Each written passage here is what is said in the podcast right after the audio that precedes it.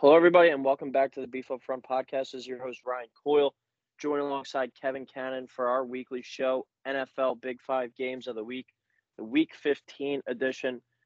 Got four more weeks left, including this week in the regular season. Coming to a close, but our five games this week have direct implications on the playoffs, each and every matchup. So, uh, a big week ahead, but welcome back to the show, Kevin. How are you? Good. Looking for another fun week of football. All right. Last week, three and two. You went two and three. Our locks one and two, and our props two and one. So that brings our locks for the year to 13, 14, and 1, hovering around 500. We got our props at 13 and 13 exactly. I sit at 35 and 33 for our picks, and you sit at 35 and 33 as well. So we're tied. And this is a big week. I think we have uh, maybe a game or two that we disagree on. So we'll get into it this week, and we'll start off with Thursday night football matchup. We have the nine and four Chiefs at the eight and five Chargers. Chiefs are a three point favorite. It's an eight twenty kickoff. Recording this on Wednesday, so tomorrow night on Thursday night football on the NFL Network. Who you got in this one, Kev? I got the Chiefs winning kind of large, 34, Chargers 24. If the Chargers offense does not put up a ton of points, they have trouble on defense limiting their opponent. The Chiefs defense has been pretty solid lately, only allowing 20 or more points once since week six. The Chargers also come into this game with some uh, COVID issues on their uh, roster. They have been wildly inconsistent this year, while the Chiefs have been hot. It seems like their offense is still capable of taking another step, and I think maybe they take it this week against the Chargers here. I'm going to roll with the Chiefs as well, 31 27. The Chargers have kind of been my team, my, my love for Justin Herbert. I feel like I always lean towards the Chargers in a close game, but I'm going to go against my uh, my instinct here and go with the Chiefs 31-27. Really good game. Winner of this goes into first place in the AFC West. So uh, high stakes to start off the football week. Chargers won the first time these two teams met up earlier in the season. I believe it was week two or week three in Kansas City, but the Chiefs have won six in a row and haven't lost since the middle of October. So Rashawn Slater, like you were touched on, Kevin, they're having some COVID issues. He is out tomorrow. Their standout left tackle, the rookie out of Northwestern. Um, that is huge for the Chiefs' defensive line because he's been great all year. He's been a, one of the better left tackles in the NFL at such a young age. Now that's going to free up some opportunities for guys like Frank Clark and Chris Jones to, to get some more pressure up on that offensive line and maybe cause a turnover too on Justin Herbert. Um, I'm really torn on this game, but the hot play of the Chiefs and the loss of Slater, I think, is enough to sway me to picking Kansas City in a close battle, 31 27. Um, but I have them covering just like you do. Next game, we go to Saturday night football. Actually, we have the nine and four Patriots at the seven and six Colts. Colts come in as a two and a half point favorite. Both of these teams coming off a bye. Uh, this is another 8:20 kickoff on NFL Network. Like I said, on Saturday night though. I have a Pats winning a close one, 24, Colts 23. Very intriguing game here, and I'm not going to pick against the Pats. The Colts do have a recipe for success with Jonathan Taylor and then Wentz making some key throws. Wentz would need to protect the ball, though. And I see the Pats doing their Pat patented Ben don't break defense. They are second in red zone defense, while the Colts offense is 21st in red zone offense. I think Mac Jones and the offense will need to make a couple plays and I see them doing that. And I like the Pats uh, more in a close game. I like the Pats this week as well. I got them 27 23. Very surprised to see the Colts as a favorite here with as good as the Patriots have been playing uh, over the second half of this season. Really starting in that Buccaneers game, they really kind of took off from there. Um, but I think this, it, it, could be because this is a must win game for them. They're at home, uh, and if they lose this game, it's going to be very challenging to make the playoffs. You had a bunch of seven and six teams playing this week uh, including two that we'll touch on later that are playing each other. So uh, Colts have the, the chance to fall to seven and seven here or eight and six. It's a big a big difference this time of year. Um, so they're going to want to make the playoffs. I think this is a game that they have to have. But the Pats bring the best scoring defense in the NFL to the table, only bring only allowing 15.4 points per game. But their rush defense is middle of the pack, allowing around 115 yards per game on the ground. So I expect Jonathan Taylor to get 25 to 30 carries in this one. But Bill Belichick will be prepared for that. He'll have his guys ready to go. The Pats are second in the NFL in interceptions with 19. And I expect Carson Wentz, like you were talking about, Kev, to gift them one late uh, and, and, put the Patriots in place to get that one seed going forward, get the win, uh, and put the Colts at a huge disadvantage when it comes to making the playoffs. So give me the Patriots 27, Colts 23. Third game of the week, we have the football team at six and seven going to Philadelphia to play the six and seven Eagles. Eagles are four and a half point favorites. It's a one o'clock kickoff on Fox. Winner of this game will slide into the seven seed in the NFC. So obviously uh, another big game here. I got the Eagles winning by a field goal, 23, football team 20. Eagles look to get back to rushing the ball and c- controlling the clock in this game. I think Washington comes into the week with players out due to COVID. Taylor Heinicke also got banged up a little bit last week against the Cowboys, and Terry McLaurin is in concussion protocol. So those could be some two injuries to look out going into the game. Jalen Hurts needs to have a decent game in this, or fans will be calling for Gardner Minshew at home.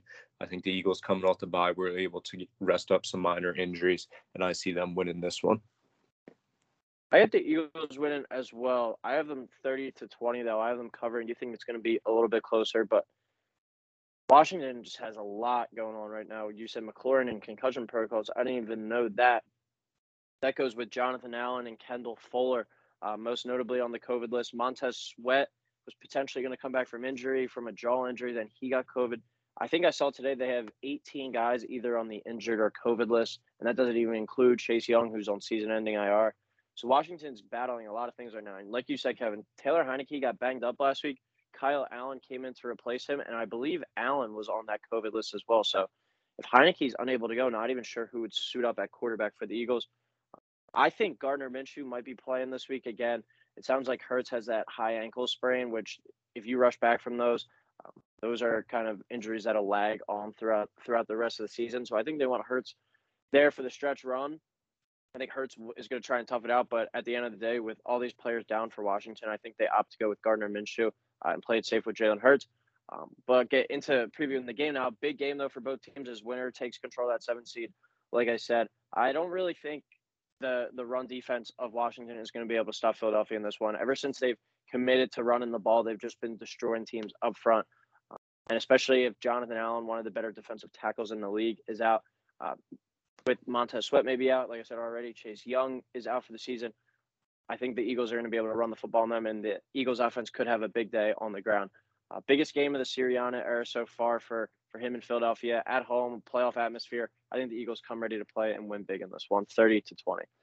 Fourth game of the week, touched on it earlier. The matchup of two and seven and six teams in the AFC. We got the Bengals at seven, seven and six at the Broncos, who are seven and six. Broncos are one and a half point favorites. This is a 4:05 kickoff on Sunday on CBS.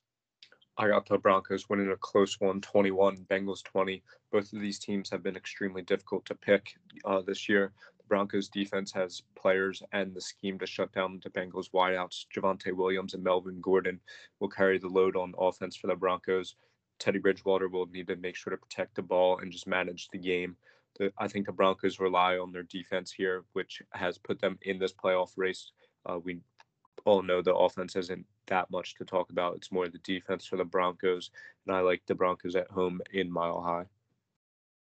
I'm going with the Bengals here 27 21 over the Broncos. I've picked the Bengals two weeks in a row, and they've let me down. I'm going to hope they don't make it a third.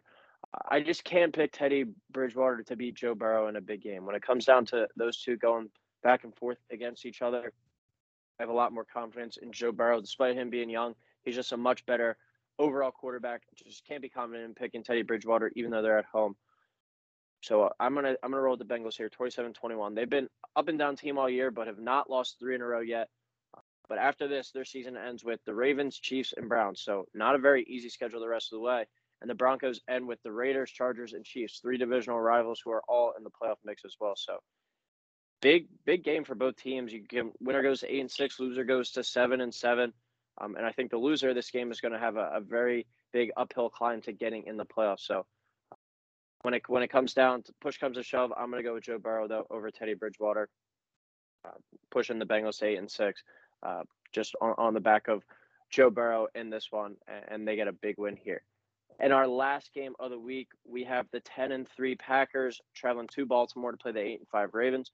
Packers are four and a half point favorites. This is a 425 kickoff on Fox.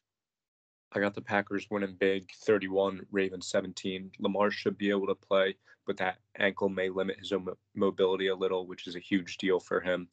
The Ravens have injuries all over, and the Packers have been playing good football on both sides of the ball.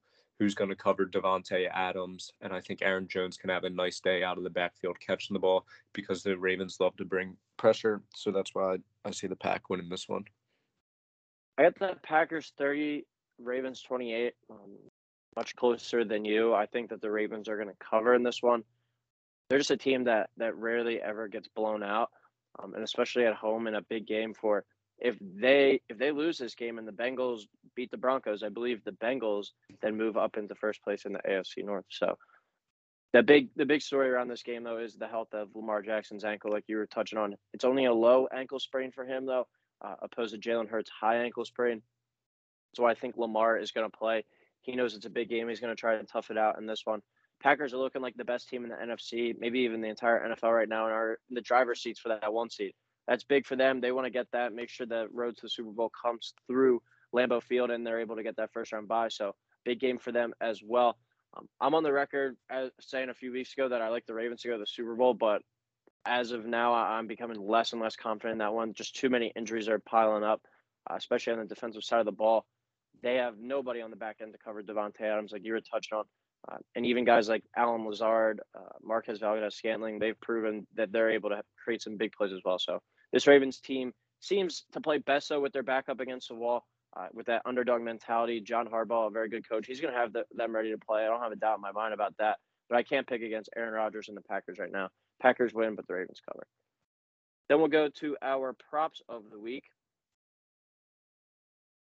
football. We started off with Austin Ekeler, anytime touchdown. He's questionable right now, but he's a guy who I feel like is questionable most most games, and he always seems a way to play. Um, Ekeler has scored 16 total touchdowns this year. He's used often in the red zone, ranking fifth among running backs with 36 attempts inside the 20. He also has scored a touchdown in 10 of 13 games this season. Um, next one is we got Patrick Mahomes over 17 and a half rushing yards. Chargers are allowing 4.61 yards per carry. That's tied for 29th in the league. Mahomes ran for 40 plus yards in week three against the Chargers as well. Ran for four times for 40 yards last week against the Raiders. He's hit his rushing prop six times this year. We might see the Chiefs rely on the running game a bit more than usual, given the Chargers, Chargers struggles against the run. And the last one, Justin Herbert, over 303 and a half passing plus rushing yards combined. Herbert has passed this line alone in just passing yards in seven games this season. In week three against the Chiefs, he had he only had 290 prime time to look to air it out more. Last week without Keenan Allen, he showed that he could still throw the deep ball to a deep receiving corps like Guyton and Josh Palmer. Hopefully, Allen can come back this week, which sounds like he is off the COVID list. He should be back. Um, the Chiefs like to send pressure, so I think he will get some rushing yards in this one as well. So, what are your thoughts on those picks, Kevin? I like the Ekeler one. He has 16 TDs this year, and he's a run and pass threat. I'm not big on the Mahomes rushing yards one. He is averaging 20 yards a game, but a lot of that came earlier in the season when they were losing, and it seems like they're kind of steer- steering clear of that now. And I also kind of like the Herbert one. He has the ability to throw the ball deep, as we all saw. Um, he's also an underrated rusher, but the Chiefs defense has been playing pretty well lately, so I could see them limiting his uh, throwing yards there. I like all, all three of these. Um, I think 303 and a half is a pretty low number considering if Justin Herbert just has like one like 10, 10 to 15 yard rush, which we've seen him do a lot in his young career, um, I think he'll be able to clear that in passing yards. Mahomes over, that's just like the same thing for him. That's like one or two scrambles if the defense is going back, if they are sending guys deep, um, like Tyreek Hill or Travis Kelce. That's going to open up some green grass for Patrick Mahomes. And then Ekeler, anytime touchdown, I feel like that's always a safe bet if he plays like like our guy said, ten out of thirteen games this year, uh, he scored a touchdown.